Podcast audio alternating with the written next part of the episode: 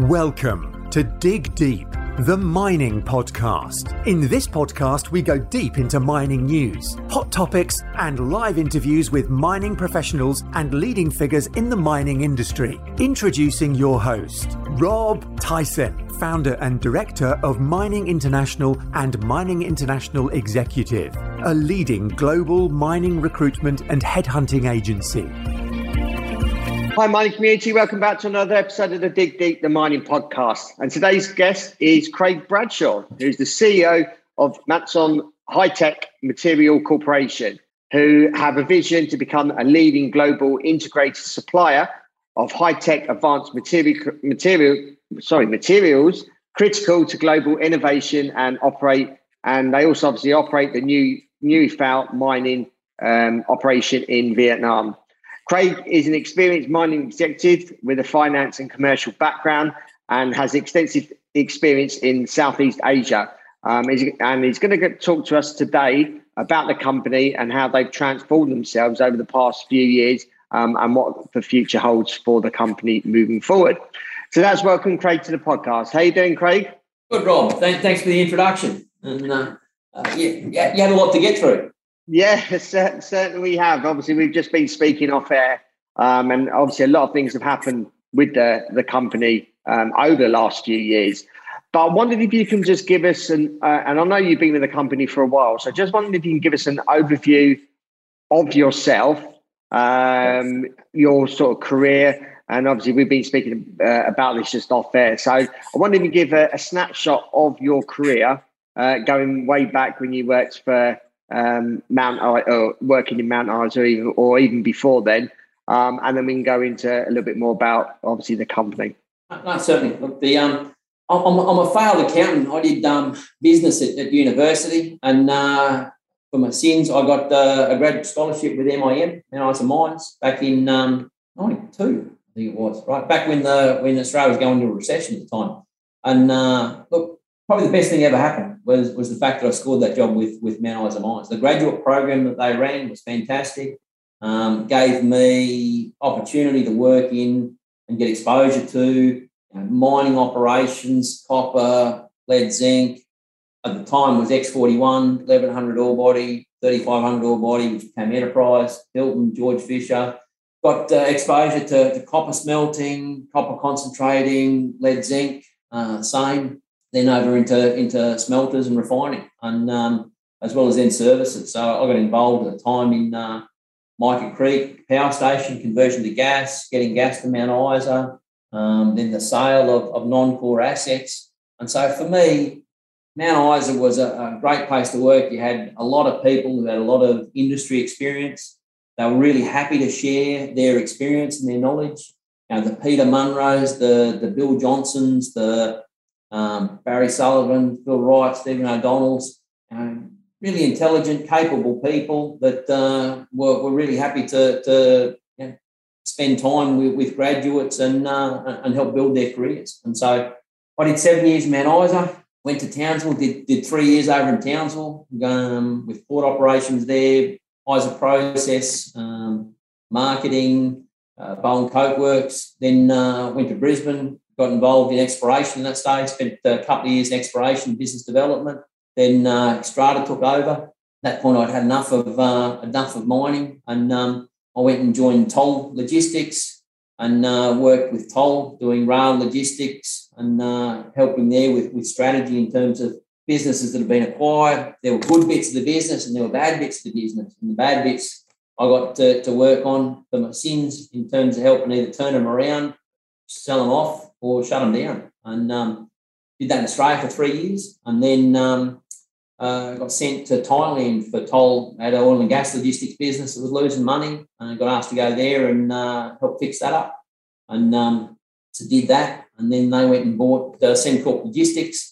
So all of a sudden I'm sitting in meetings with um, uh, consumer electronics companies complaining about the fridge got delivered with a dent in it, and I decided that that wasn't... Uh, Uh, what I wanted to be doing, and um, rang a mate, uh, Tony Houston, who just happened to be going through um, through Bangkok at the time on his way to uh, Sepon, uh, which is Oxiana, and um, they were looking for a commercial manager. So one thing led to another, and uh, I joined Oxiana up in up in Laos, um, and uh, spent a few years there with them.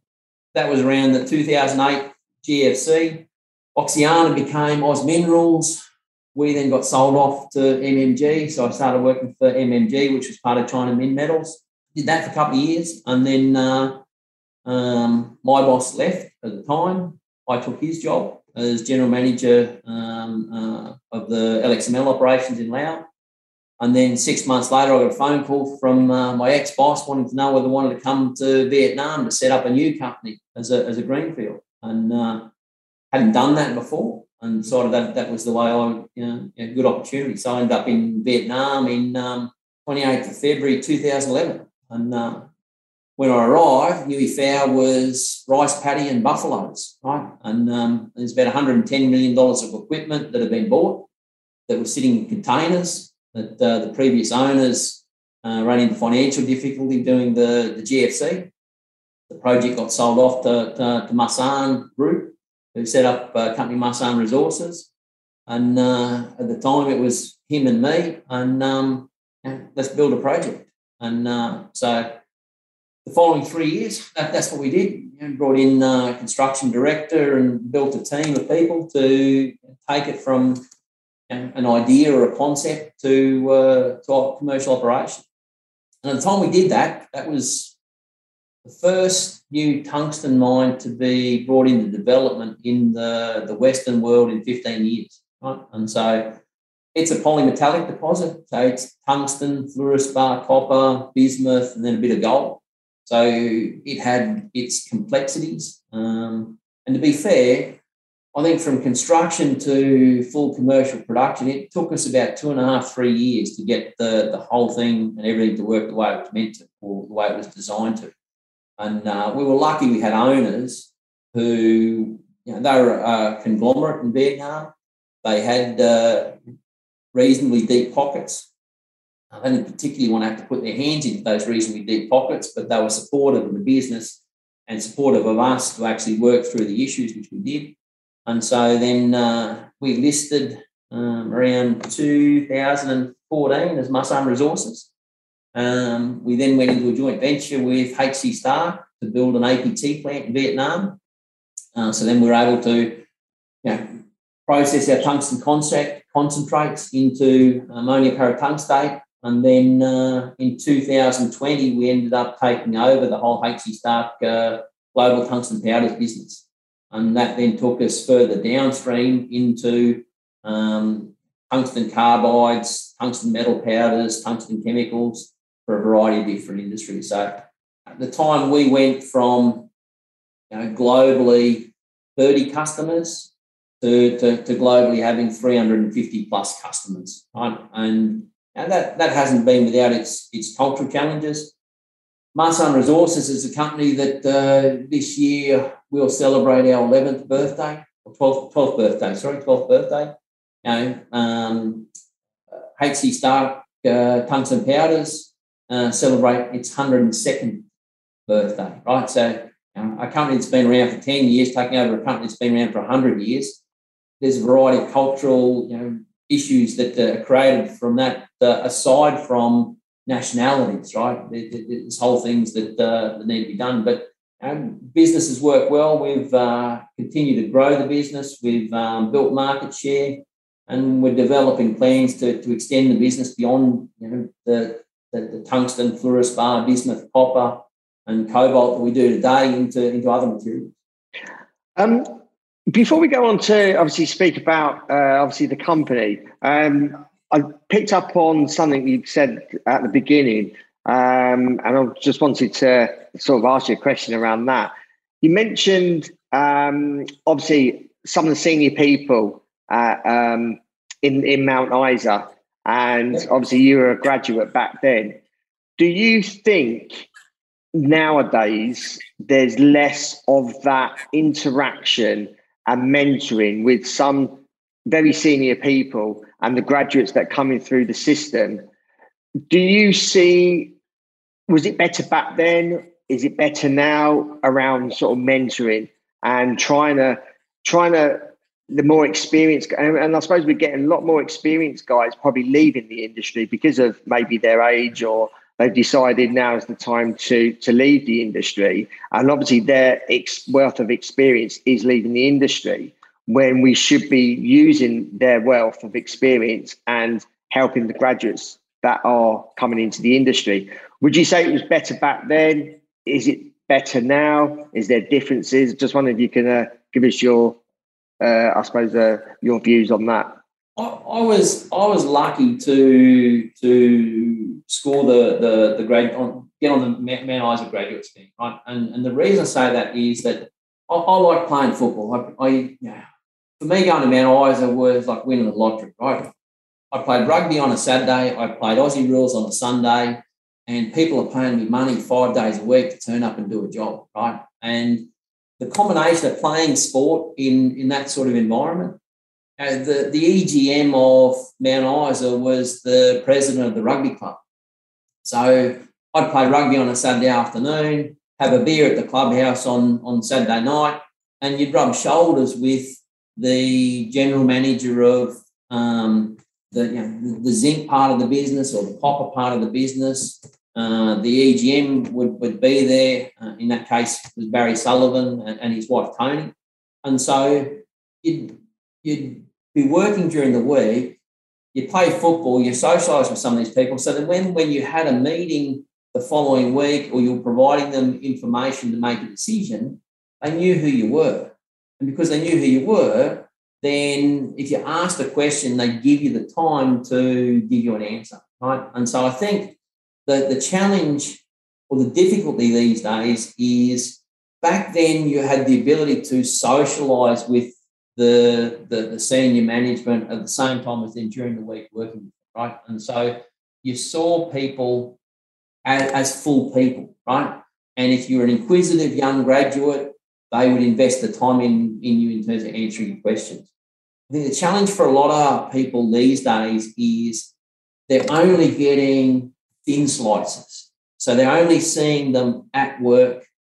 They're only seeing them you know, eight to five or, or, or, or what are the hours are that people work in Australia these days, right? And so the, the, the challenge is how do you build relationships so that people see you as being worthwhile to spend their, their time and, and, and, and invest that time, because it is an investment on senior executives in younger people, right? They've got an hour to spend. Their return on that hour from a business perspective is to, to, to spend it uh, you know, with good people, right? And so you know, you need to, if you want to be in that queue, best thing is to have a personal relationship in some fashion. And that's difficult to manufacture. I, I was lucky that you know, the people that uh, ran the mining operations, they were into, into rugby, and so uh, or into Aussie rules, right? Um, and as a result of that, I got to to, to see those people socially, and then that, that then helped uh, the the fabric in terms of working with them. Um, in, in Vietnam these days, so obviously I've been in Southeast Asia now for, for fifteen, sixteen years. I see in the Vietnamese graduates coming through from the universities, they're really hungry, right? They want to do whatever hours are required. They're interested in bettering themselves. They're interested in, in the, the business. They want to understand the business. Um, I think that's really important. Even, even our accountants, our graduate accountants, they go spend time at the mine, spend time at the process plant. They're not just looking at a number in a spreadsheet or in a on a report. They're getting in behind that to understand that. And so, you know, what I've seen is the, the, the people we employ who, who've been in the industry for, for twenty, thirty years are happy to spend time with those people who are inquisitive and, and want to learn. The challenge for the industry is as those people leave the industry, there's less and less people coming through who, who have that ability or, or have that widespread knowledge, right? Um, And to be fair, our industry is not the sexiest, right?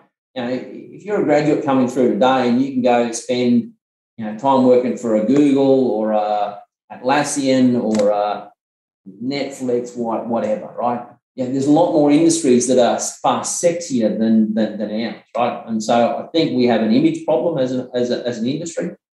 Um, I think it's got better over the last few years. It's been addressed, but there's still a big gap, and it takes time for that then to be filled up or, or channeled. You know, when I look at you know, the, the people I was peers with as graduates in Mount Isa, most of them have ended up as C E Os of, of different mining companies, right? Um, and, and a high number of them. Now, my view is that the M I M graduate scheme were, back then was excellent, right? Um, but I think it also, beyond that, speaks to, quite simply, the industry has been short of people for a long period of time, and as a result of that, if you're good and you're capable, you you will end up in, in senior positions because there's less people available. Yeah. Would you say the environment at Mount Isa um, was pretty unique in that, obviously, you had a, a variety of different uh, base metal commodities up there. You yes. had that environment where you just mentioned, where you had a lot of social functions, obviously sport. There may be obviously other things going on as well. And you're combining your the work with the social side, where you are networking constantly whilst you're playing sport. Was that pretty unique compared to, I suppose, other places around the world where you you probably just go to work five, six days or whatever, seven days, and then you're away, and then you're away from work, but not, whereas obviously you could do, be doing something more sociable, but you're doing it with work work friends as well. So yes. that's, and that's where obviously you benef- benefited from being in that type of environment, and other people have benefited from that environment, where you've said now some of those people are now C E Os of mining companies. So that environment has created those people. And if you're not in that environment, it's probably harder to, to be then become leaders within the mining industry. Absolutely. It, it, it, yeah. If you're a graduate today and you want to go spend your entire career working in uh, in Sydney, Melbourne, or even Perth, right, then I don't think you get the skill sets that you need to lead a company, right? And particularly in mining, mineral processing, you know, you've got to go spend time at the coalface where, where the money's made, right? It, and that's spending a few years at least in, in the mine, in the mineral processing, or working at those locations, right? Because you'll just learn so much about uh, what makes the whole industry tick, right? And I think the the better leaders in in the, the mining industry are the people who've come from backgrounds where they have spent time at those locations, right? And and if you like, I talk about it sometimes as in, in the academic terms of having having having having it under your fingernails, right? It means that you've been out there, you've worked with people at sites, you've met them in the bar afterwards. They might be uh, a, a Karuna truck driver underground. They could be uh, uh, excavator operator. They, they could be the, the shift supervisor in the, in, the, in the smelter. Whatever, it doesn't matter, right? But it's a case of having discussions, having uh, an understanding of what's happened in, in their day, how they're feeling about the organisation, the company. It gives you different perspectives across your business so that later on, when you are in a senior, senior leadership position and you're making decisions about where you're taking your company, you start to think about how do I bring that two thousand people along the journey with me, right? Because it's no good me marching off in a direction by myself, we'll fail.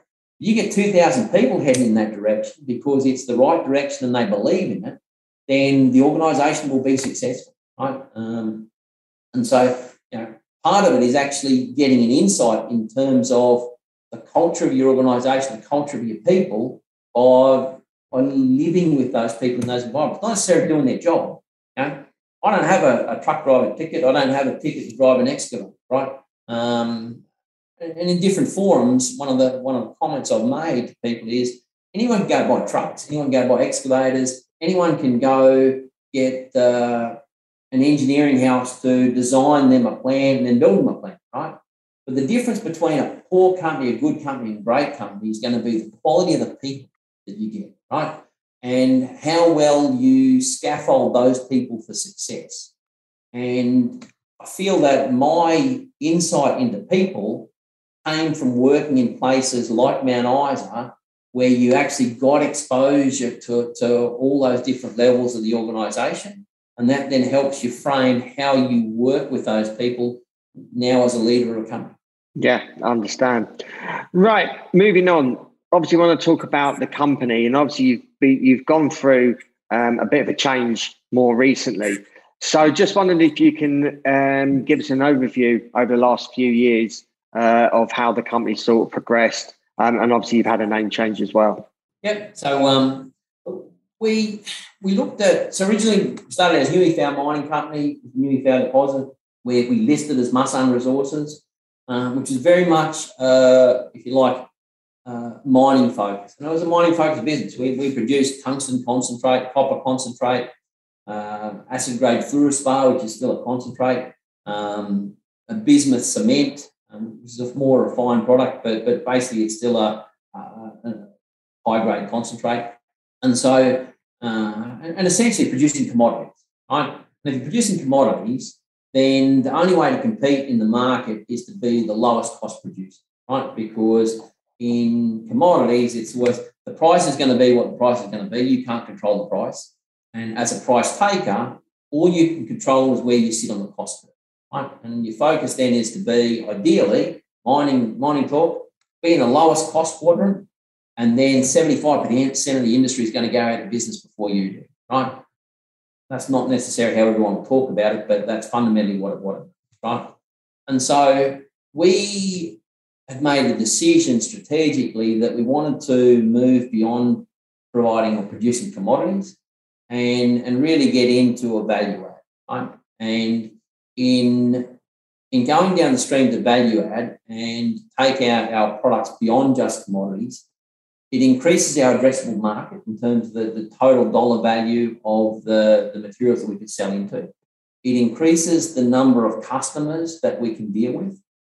And it also means that we can tailor products to customers for their specific needs, right?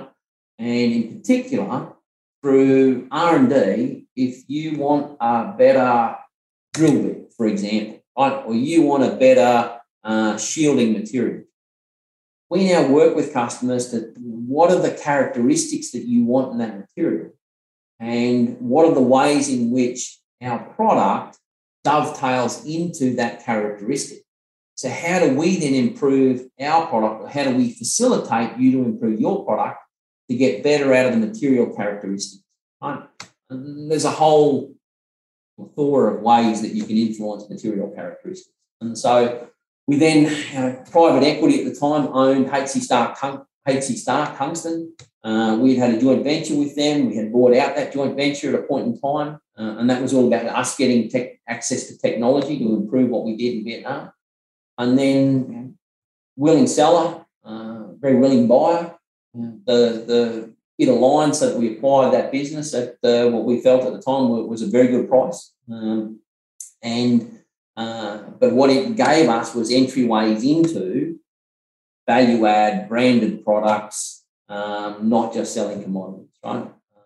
And to be fair, we still do sell some commodities, but it's not where we want to be, right? What we're what we are striving to do is to look at.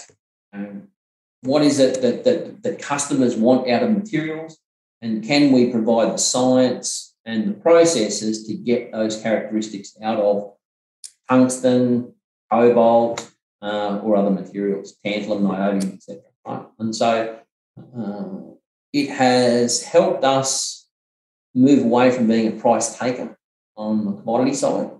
It's also helped us to, like, um, gives us a level of insurance in terms of having customers who are wedded to us in terms of they get a unique product, and that unique product goes into automotive or aerospace or defence, or um, we're getting more, more, more customers that we're working with now in, in battery tech, as an example, right?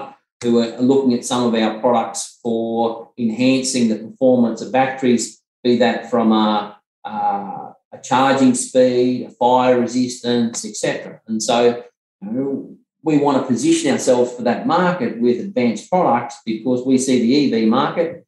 And we, we spoke earlier. the world is, you know, governments around the world are pushing the whole world very quickly to an E V solution, right? Now, the I don't believe that from a materials perspective, we're set up to actually meet that need. And that's then going to cause a whole lot of other, other issues in terms of when there's scarce resources and a lot of competition for those resources, are you going to get higher prices? But beyond prices, it may well be that some of those materials or minerals aren't going to be available at any price for certain applications because the end product doesn't justify it. And so, you know, that's also part of the reason why we, we moved from mining and acquired a company that, uh, you know, yes, they were a large customer of ours. They, they at the time took about thirty percent of our, our uh, A P T that we produced. But beyond that, they also had recycled technology. So taking tungsten scraps, um, swarfs, broken drill bits, um, you know, the the um, the heads off raise borers, the the buttons, the the, the, the buttons off of the off of the uh, drill drill heads. They're, they're all tungsten carbide type products, right? And so, you know, these are the type of products we take back um, and, and recycle back into to new materials, right? And from those, you know, we're providing, you know, tung- we're recovering the tungsten or, depending on the product, copper, the nickel, uh, cobalt, um, and based on the, the current Starck technology, um, you know, forty percent of all of the, the tungsten we produce now comes from recycle. You know, we see that the world's future demand, it takes ten years to develop a, a new mine, right?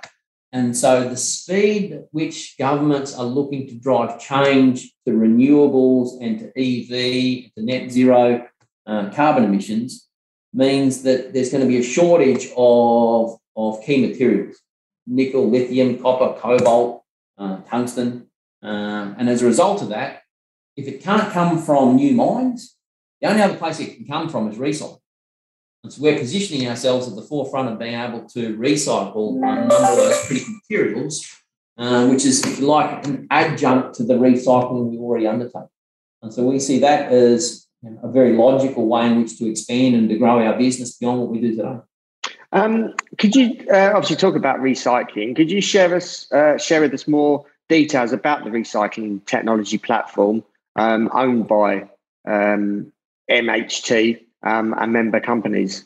Yep. So through through the H C. Starck acquisition, the, the um, H C. Starck's the the, the, the leading um, recycler of, of tungsten in particular. But at the Goslar facility, they, they also had a, a, a cobalt line, a molybdenum line, um, a tantalum, and so there's other materials that uh, they've got production lines for that were mothballed by previous owners.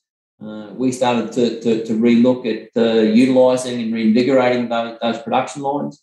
Um, and you know, interestingly, as a result of marrying up a mining and mineral processing company with uh, uh, an industrial products processing company, the, the combination of getting all of the, the smart people in the room together has actually given us some, you know, New tech, new technology ideas. We've applied for new patents in uh, the back end of last year that we're now working through pilot plant, but we're, we're developing a pilot plant to recover lithium, nickel, copper, cobalt, manganese from black mass, for example. Now, we didn't start out looking at black mass. What we started looking at was sludges from hard tool recycling.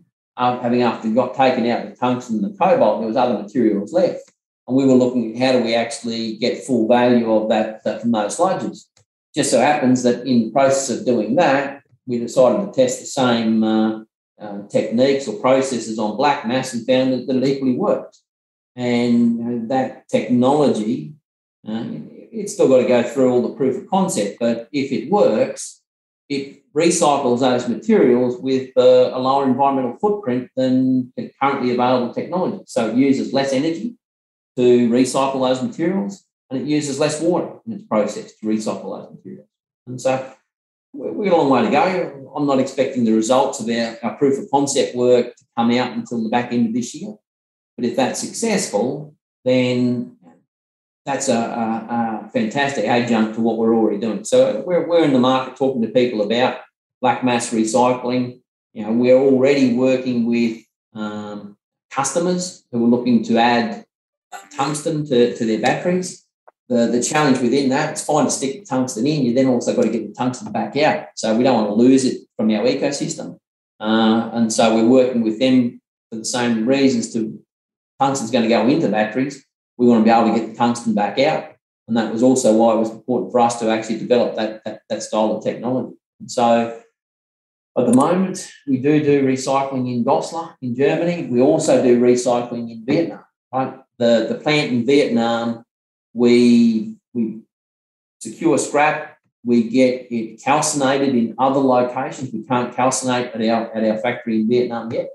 But over the next uh, twelve months, we will put in calcination facilities in Vietnam, so we can actually then do cradle to grave recycling in Vietnam, where at the moment we do part of the process elsewhere and then bring in a, a semi-recycled material into Vietnam for, for further processing through the cycle. But uh, it, it all works, right? Um, probably also one of the benefits of, of the plant that we built in Vietnam. It... Um, Because of the commitments we gave to the government, we were under a tight time frame within which we had to have a plant operational. Right? And uh, what we ended up doing was building a hybrid Chinese-German plant. So basically it was a sodium tungstate plant using Chinese technology, and then uh, solvent extraction and purification process using German technology. And putting the two of them together has meant that we've got a plant that its window of operation is very wide. We can take lots of different materials with different impurities and process them all, right? And so preferentially, I want to buy the rubbish around the world because it's available cheaper. Other people can't process it, and we can, and it gives you good margin. So yeah, ideally, that's where you want to be. I don't want to be in the space competing with everyone for the same material. We want to be this taking material that no one wants. It's sitting in the backyard or, or the back of a factory because it's a problem for someone. We'll come in and clean that up Uh, for you, and uh, we'll make a buck while doing it. It's not bad business. Yeah. um, talk about obviously products and all the, the variety of uh, um, minerals that you that produce: tungsten, copper, fluorspar. What what does the future look like for the products that obviously that you're producing? The um uh, future looks good, right? The for, for, for a range of reasons. When you look at um, global megatrends, you look at urbanisation. Urbanisation requires investment, roads, rail, electrification, buildings. Uh, so as urbanisation continues, that's good, good for our products that go into industrial application. Right? When you look at um, renewables, right, be it solar, be it uh, wind, et cetera, that consumes tungsten, it consumes copper, um, it consumes, in some cases, uh, fluorspar from uh, uh, going into, into, into coolant and cooling systems. Um, so yeah, that's good for our, for our business. When you look at uh, E Vs, E Vs were initially somewhat of a concern because you know, about thirty percent of, of, of, of tungsten goes into tooling. A lot of that tooling goes into automotive, and there's various elements, obviously, of automotive, from from, from passenger cars to, to, to, to trucks and machinery, right? But the um, you know, as we've been working with different battery manufacturers looking to try and get better performance out of batteries, we're, we're seeing significant market potential for our, our tungsten-based products to go into those, either in the electrolyte side or in the anode and cathode side of the battery, as, as different uh, partners are testing different solutions. And so we're now more confident in terms of the automotive consumption of tungsten than what we were about two, three years ago. Um, and, uh, and certainly we're seeing uh, you know, positive traction in that space. And so tungsten looks good. Copper's short. We don't produce a lot of copper. Um, we're doing about thirty, thirty-five thousand tonnes a year of, of, of a copper concentrate. Um, but the fact is the world's short of copper, and that's only going to get worse over the next five years. Fluorspar, um, There's been a couple of fluorspar mines come on. Um, uh, they've also gone off. Um, fluorspar prices at four fifty, five hundred bucks a tonne. Price is excellent, right? Um, and the market's still short of material, right? And so uh, it, it looks good. I think it's only going to look stronger over the next couple of couple of years. Um, bismuth, bismuth was soft for a while. Um, it got down to about two dollars forty, two dollars thirty a pound. It's back up around three dollars ninety, four dollars a pound. I think that's where the long-term average of the, the price is going to sit, right? Um, and the um, bismuth is a, a, a substitute for, for lead in a lot of applications, but quite simply, there's not enough bismuth in the world to substitute all lead applications, and, and nor would you from a cost perspective, right? And so those that, that needed to retool from a health and safety or a hygiene perspective have, have changed to bismuth. You look at uh, Samsung and L Gs; they use bismuth now in the in the glass for, for the televisions, right? And it doesn't consume a lot. I think it's maybe one two grams per square meter of, of glass, right? But that used to be lead. Um, bismuth is in your medical applications. Anyone who's taking Pepto-Bismol, right? Pepto-Bismol is an antacid. Well, the bismuth in that comes from from from our bismuth, right? And so, you know, via a long production chain. But you know, we're, we're, we're the single largest primary producer of bismuth in the world. Um, goes into uh, medical, veterinary applications for animals, right? And so look, it's strong. It's not going to grow massively as a consumption, but uh, yeah, it'll continue to, to to to run at the rate it is. Um, cobalt obviously is a byproduct. Our recycling process, um, cobalt's strong, right? Um, One of the reasons why we were looking at getting further down into cobalt was to protect the cobalt that's in our ecosystem from you know, losing it to, to other industrial applications. Uh, just so happens the technology we've, in, we've invented has got uh, wider applications than that. So that's opened up more opportunities for us. In tungsten, you know, the there's been, aside from us, there's been a few other tungsten mines that have tried to come online. There are some that I think are interesting, you know, um, Uh, Dolphin Project in, in Tasmania is, is king on. It's interesting. Um, uh, there's other projects in other parts of the world that have, have come online. They've then gone bust. They got shut down again. People talked them up. When the feasibility study doesn't work, you know, there's no one. Tungsten's a difficult. You think of tungsten, you know, gravity, how hard can it be? It's actually a difficult mineral to, to uh, process and produce, right? And um, that's the reason why there's not, not a lot of tungsten mines in the world that are, that are operational. Uh, and those that are, aside from us, they're, they're, they're predominantly small, right? But we buy material from, from a, you know, anyone who's producing, um, and we bring that to Vietnam and process it in, in our A P T plant because we can. Um, what's the ongoing investment and R and D and innovation at uh, M H T? Um, to bring about the innovation solutions um, that you see as a potential game changer for sustainability uh, or sustainable mining? Yep, Dif- different parts of uh, different parts of the business. So, in in Vietnam, we've got uh, government have given us high tech status. Um, so to maintain that high tech status, we've committed to to spend a uh, a percentage of one percent of our revenue on ongoing R and D. Um, uh, out of our Vietnam operations. So yeah, that's in the order of, obviously it depends on what, what the price is doing and our, our production is, is doing, but, but you're looking at uh, roughly three hundred million dollars worth of revenue last year. Uh, so one percent of that's about, about three million dollars. In our, in our German operations, we, we spend around two to three million euro a year, um, but that also depends, right? And depends on, on your cycle. So you'll have different projects that are in ideation stage. You'll have different projects that are in um, lab testing versus uh, you know, commercial proof of concept.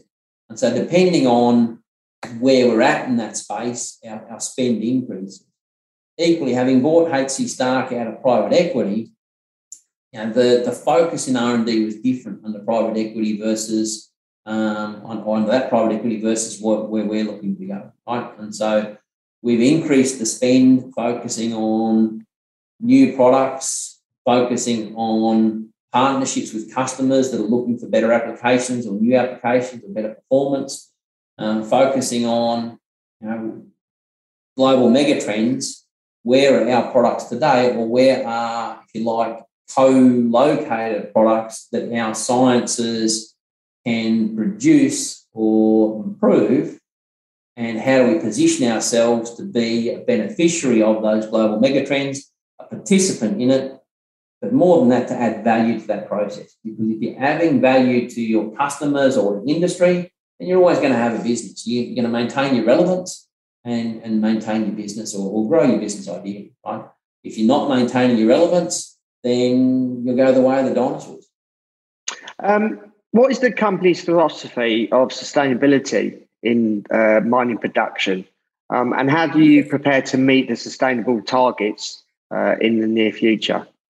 Excellent question. The um the it's been it's been a journey in terms of um and when you're starting a, a, a mine up, focus is all around production, getting into production, um, and obviously when you're going from zero to to to something, all of your emissions are going to go up, right? And so then you get up into full production, and uh, you then got to try and offset your emissions or reduce them. And so it's an ongoing battle. Um, to be fair, um, but organisationally, and this, this comes from the Masan Group chairman, right? His view of the world is that if you are not positioning yourself for sustainability and actively participating to ensure that you are sustainable, then your organisation won't survive, right? And it's certainly something we've adopted within M H T, and to the point where we're no longer thinking about sustainability as a cost to the business. We're looking at sustainability as an efficiency element, right? So, you know, when you look at water, we recycle seventy-four percent of our water at the Nui Phao mine operation, right? And the more water we can recycle, the lower our cost of water consumption, right? It's an efficiency, right? Um, power, right? Now, our cost of power in places like the E U is about thirty-two, thirty-five cents a kilowatt, right? And so, and we're buying renewables. We're buying uh, renewable energy. It is more expensive, but that's also what our customers wanted from us from that facility. Now, focus then becomes on efficiency. How do I produce the same while using less energy to produce it? How do I lower my energy intensity because it's more expensive, right? Um, similarly, in Vietnam, in Vietnam, power costs only seven and a half, seven point eight cents a kilowatt hour, but it's increasing. So part of what we're doing is, what have our colleagues in Germany, what have they learned on their sustainability journey over the last ten, twenty years? How do we actually fast track our other operations who haven't got the same level of maturity? Copy paste what they're doing and get ahead of the curve. So there's a lot of that transmission of knowledge occurring through the business, a lot of um, transmission of technologies through the business. Equally, one, one of the things we believe in is we're not experts at it. There's things that we're good at, right? But at the end of the day, there's lots of things that there's other people in industry and business that are better at it than us. And so how do we go learn from what the smart people, the smart organisations uh, are doing and apply that to our context?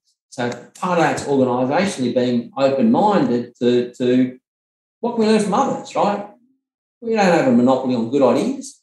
If the B H Ps or the Rio Tintos or the Samsungs or the Teslas are doing smart stuff, they're publishing it, they're publicising it. If we can take their idea and apply it to our context, subject to obviously not, not breaching any, any um, um, patents or I P issues, but basically if we can apply good ideas to our context and improve ourselves, we are, right? And so organisationally we are positioning ourselves to participate in, in the global shift towards sustainability. We are, we're looking at urban mining. I think urban mining is a an excellent phrase, right? You know, if, if the material needs of the world can't be met from new primary mines, how can we make sure that they're met from, you know, recycling urban wastes, manufacturing waste, industrial waste. How can we make sure they're met from reprocessing of tailings? You know, one of the things that we've spent a lot of time on from a technology perspective, mining-wise, we've got another ten, fifteen years ahead of us based on our current reserves and resources. But we've already done the test work to be able to reprocess the tails that we're producing now. So we already know that at the end of the mine life, we've got a, a flow sheet designed to be able to reprocess the tails and put it back into the, into the pit from where it came from, right? And so we see that, and doing that now is an important part of being a, a responsible, you know, mining company, or a responsible company who's got an element of their business that's mining, so that it's it's sustainable, right? That uh, you know, we're not leaving a, a mess to hand over to someone else. But beyond that, there's a resource there, right? It, it's got still got mineral content in it. How do you get more efficient at recovering it today? And how do you get better at recovering it in future for future generations? Because there's not going to be the, the mines to be able to, to produce the materials as we go forward. Got a couple more questions. So um, obviously the company have been going through um, a lot of transition just lately. And obviously we were just talking about efficiencies. You mentioned obviously you you acquired a company with a hundred plus year um, history, and you obviously have a history of a lot less than that. Um, yes. How has the change management been, the culture differences, and how have you... How's that process been in obviously acquiring a company with a strong history, probably strong processes, procedures, et cetera? And how? So, what are the challenges have you had as an organisation bringing that company into your business with all those established processes, established thoughts, probably everything that's been established to a, a, obviously a newly, a, a newly, not necessarily a newly formed company, but a, a less experienced company? How, what are the challenges have you faced with people, processes, functions, et cetera? And, and, and COVID. So we, and we, COVID. We, we we completed the acquisition on the twentieth of June two thousand twenty in the in the middle of COVID, right? And uh, you know, we we had all these plans about you know, sending people to each of the sites and day one and, and do this. And um, very quickly, that all became online. And so we were doing town hall meetings online. And uh, I'm a good orator, right? I, I can step up in front of a crowd and talk, right? And I can read how people are responding to, to what I'm saying. You do a town hall meeting with one hundred people hanging off the, the end of a screen, that's much tougher. You, you can't read that, right? And so Uh, it certainly was a lot more challenging than, than we expected. Oh, sorry, it became a lot more challenging because of COVID, and it was un, unbroken ground for us in terms of how do we manage this, right? And so that in itself caused uh, stress and, and heartache for, for the organisation and growing pains. We had to become a lot more patient as an organisation. So, you know, the the... The Masan Resources company, being ten-year-old, it didn't have the, the history or, if you like, some of the, the sacred cows within the business because they didn't exist. They hadn't had time to become ingrained, right? And so then it's a case of the, the business learning to slow up, listen more, and take the time to get the, the new members of the team on the journey. So, you know, we did... We acquired the business in June. We did a strategy session around September, all online, with our colleagues in uh, in Germany, in China, and in Canada, all online. You know, well, to do that, I was going to. I was going to. I was just about to say, what time did you do that with all those different time zones? Yeah, we we, we started at lunchtime and finished at midnight, right? And so, so it was uh, you know, it was a compromise for for different parts of the business, right? And so, um, but we thought that was important. And then the, the the soonest we've been able to get everyone in the room together was actually three weeks ago, right? Because Vietnam only opened up on, on March fifteenth uh, this year. And so in the last three weeks was the first time we've actually had all of the leadership of the organisation in the one location together, right? And so it's been a credit to the team, in particular their levels of tolerance and patience of each other, over the last two years that, you know, the business has had its best financial performance ever in twenty twenty-one, right?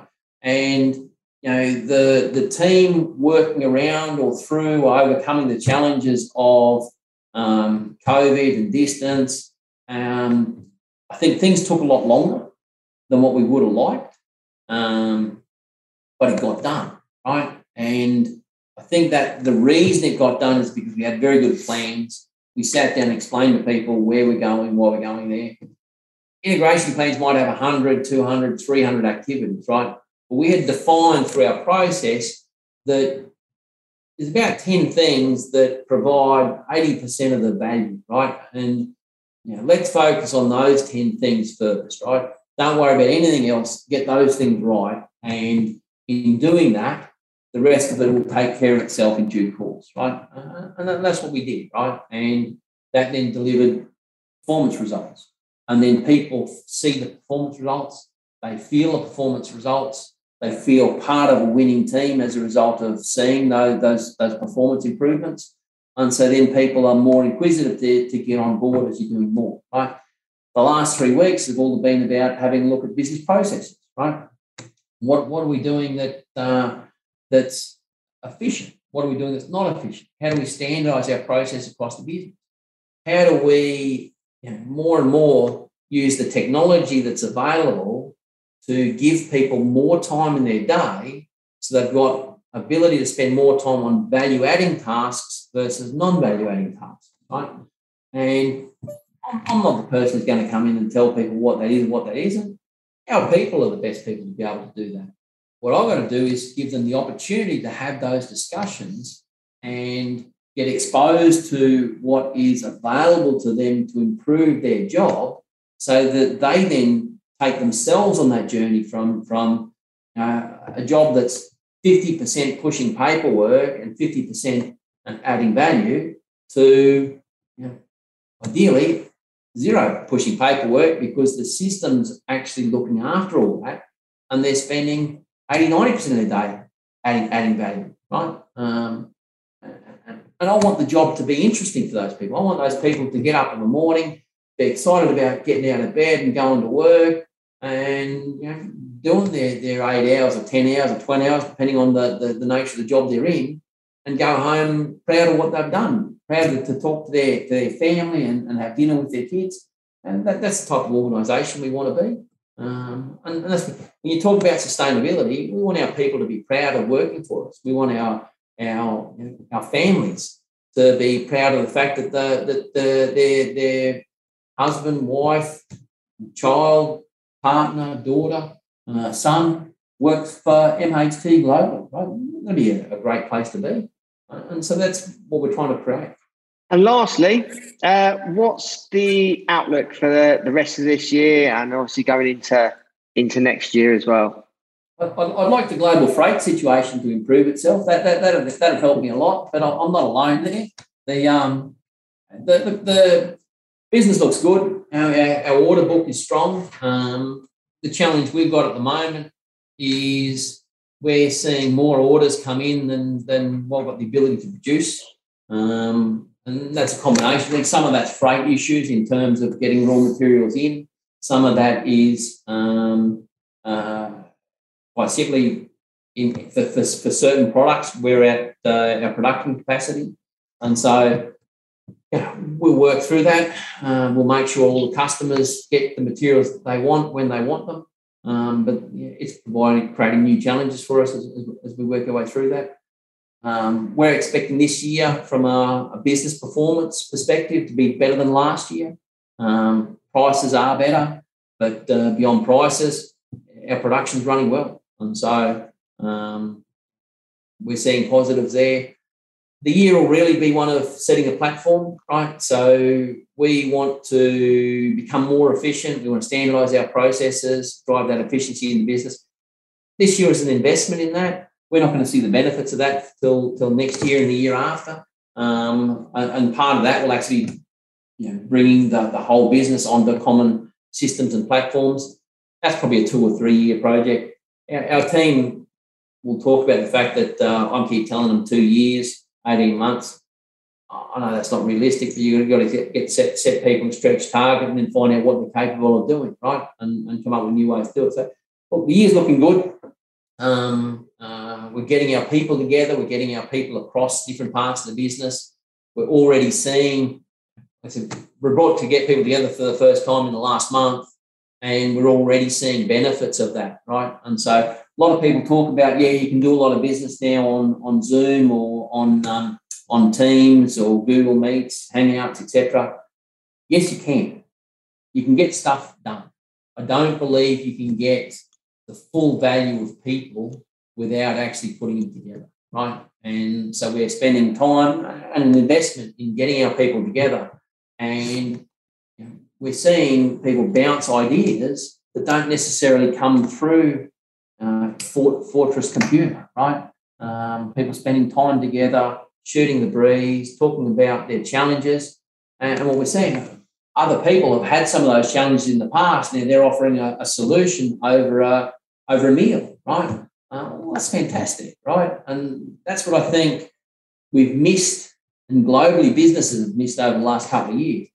Some people might, might say that we're obviously not doing Zoom and Google Hangouts and, and Teams the right way, but I don't agree. I think that there's nothing better than getting really smart people together in a room, uh, giving them a, a framework or a, or an issue or an opportunity, as we call it, and seeing what they're capable of. And uh, yeah, that's where I think we'll, we'll get more value out of this year and over the next couple of years of uh, bringing our people together and, and uh, getting them to collaborate more. Yeah. And for what you just said, that's going back to when you worked at Mount Isa. And... Mm. And obviously, you weren't probably probably didn't have computers then. Phones were being on the wall, but what you were doing, what you were doing was interacting all the time, obviously in the workplace, but obviously socially as well. And it was all always face to face conversations that you were having. And obviously, as technologies move forward, we're probably having less and less of that interaction, whether that's socially in the workplace. Um, and it's not face-to-face all the time. It is via, the, obviously, we're, we're speaking on Zoom now. But it's going back to those basics again. And I suppose the companies that will or potentially can benefit is using some of the technology, but also going back to the basics and having those those conversations face-to-face. Um, and, that, and that can apply to any business as well, including mine in, in, in recruitment. Absolutely. Look, the technology's got its place, right? And and great example, we we we had uh, built our furnace in China, right? And in the middle of COVID, we couldn't get the O E M to go to our site to commission the equipment, right? Now, their solution was, well, it's got to sit there until we can send someone, right? Now, we weren't going to, we're not going to live with that, right? And so we were using um, Microsoft HoloLens technology. You know, put a helmet on, you can have someone sit over your shoulder, look, look at it, right? And so we commissioned a furnace using HoloLens technology, right? So we had a number of people with HoloLens.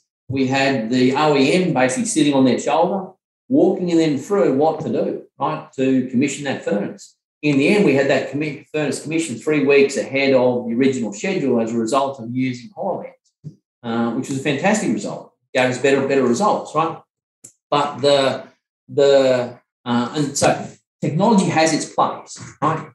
But beyond that, getting people together, humans are social creatures, right? They like interacting. They like interacting face-to-face, having a coffee, having a meal together. You know, we're, we're not one-dimensional people.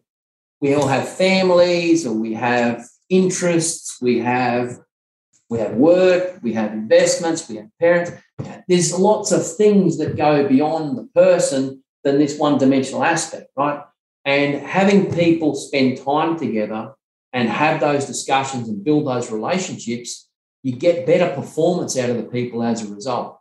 And, you know, and talking about putting people in the room and talking about an opportunity, right? We've got a problem in this part of the plant, right? You have a multidisciplinary team. Look at it, they then look at it from all different facets, not just from, from, from, from one way. And as a result of that and that collaboration that occurs, and that bouncing ideas off each other collectively, you end up with better outcomes. And you know, that was par for the course before COVID. My expectation is that businesses globally will go back to that at, at a point in time, because it'll give them better performance, right? Now, it's easy, I'm not criticising accountants, but it's easy to, to look at the, the cost of travel and we've just saved all this money in cost of travel. Yeah, but it's not about that. It's about beyond that cost element, what was the value creation in your business from face-to-face collaboration, right?